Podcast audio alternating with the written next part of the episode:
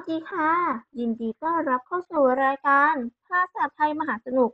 โดยจะนำเรื่องราวเกี่ยวกับภาษาไทยมาเล่าสู่กันฟัง กับดิฉัน รัตนาพรพอดแคสต์รายการนี้เป็นรายการที่จะเล่าเกี่ยวกับวรรณคดี ให้กับผู้ฟังได้รับฟังกันค่ะ วันนี้ดิฉันจะมาเล่าในิทานผจญภัยในโลกวรรณคดีไปกับสุนทรภู่สวัสดีค่ะท่านผู้ฟัง วันนี้ก็มาพบกันอีกแล้วนะคะ วันนี้เราก็จะมาพูดถึง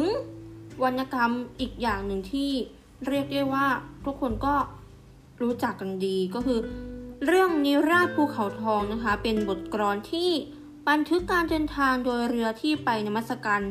พระเจดีย์ภูเขาทองนะคะซึ่งเรื่องนี้นะคะจะโดดเด่นมากในด้านการใช้ภาษา ที่บรรยายถึงความรู้สึกเศร้าอะไรถึงคนรัก น้อยใจในวาสนาของสุนทรภู่นั่นเองค่ะ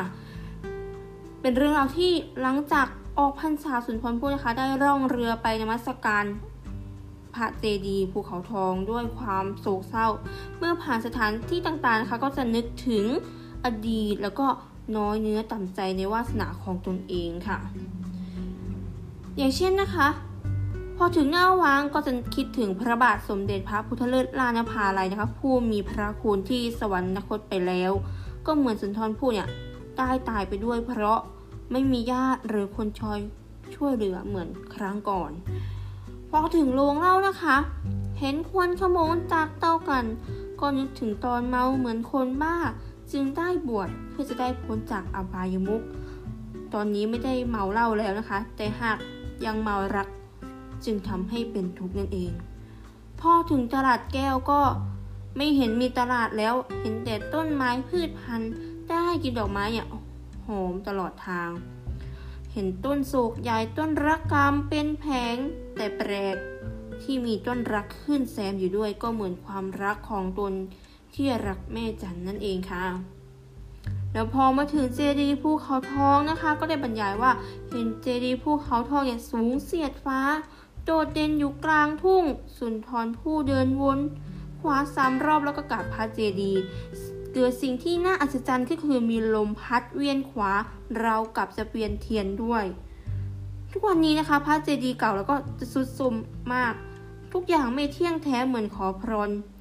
เสร็จได้เห็นพระบรมสารีริกธาตุคะจึงได้นำขึ้นเรือด้วยแล้ววางไว้ใกล้ศีรษะเวลานอน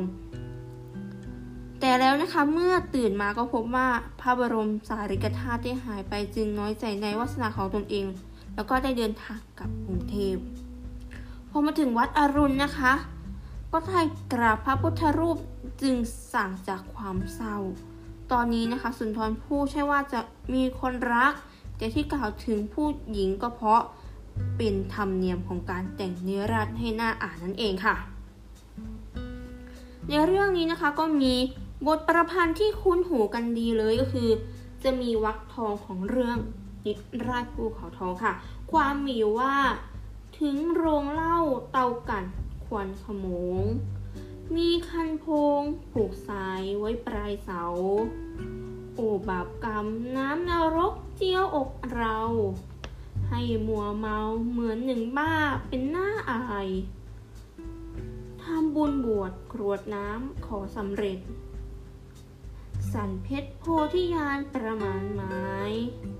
ถึงสุราพารอดก็ไม่วาย หมายใกล้กลายแกล้งเมินก็เกินไป ไม่เมาเหล้าแล้วเรายังเมารัก สุดจะหักห้ามจิตคิดชไหน ถึงเมาเหล้าเช้าสายก็หายไป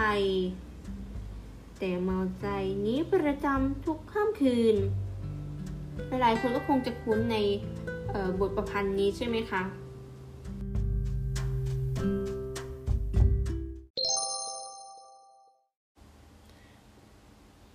ในด้านคุณค่าทางวรรณศิลป์ในกรนิราชภูเขาทองนะคะมีการเลือกใช้คำที่ดีเด่นต่างๆ ไม่ว่าจะเป็นสัมผัสสระสัมผัสอักษรกลวิธีในการแต่งเนี่ยที่มากมายเลยก็คือ จะมีภาพพจน์ ในการเล่นคำต่างๆเนี่ยที่มีการใช้ถ้อยคำที่ มีความหมายต่างกัน เพื่อให้เกิดการพัฒนาได้ไพเราะน่าแล้วก็มีความหมายที่ลึกซึ้งและที่สำคัญคือ การกล่าวเกินจริงนี้เป็นสิ่งที่กวีเนี่ยต้องการสื่อให้เกิดความเข้าใจและก็มองเห็นภาพในความคำนึงได้ดีมากยิ่งขึ้นนั่นเองค่ะในตอนต่อไปจะเป็นเรื่องราวของอะไรนั้น ให้ติดตามชมในตอนหน้า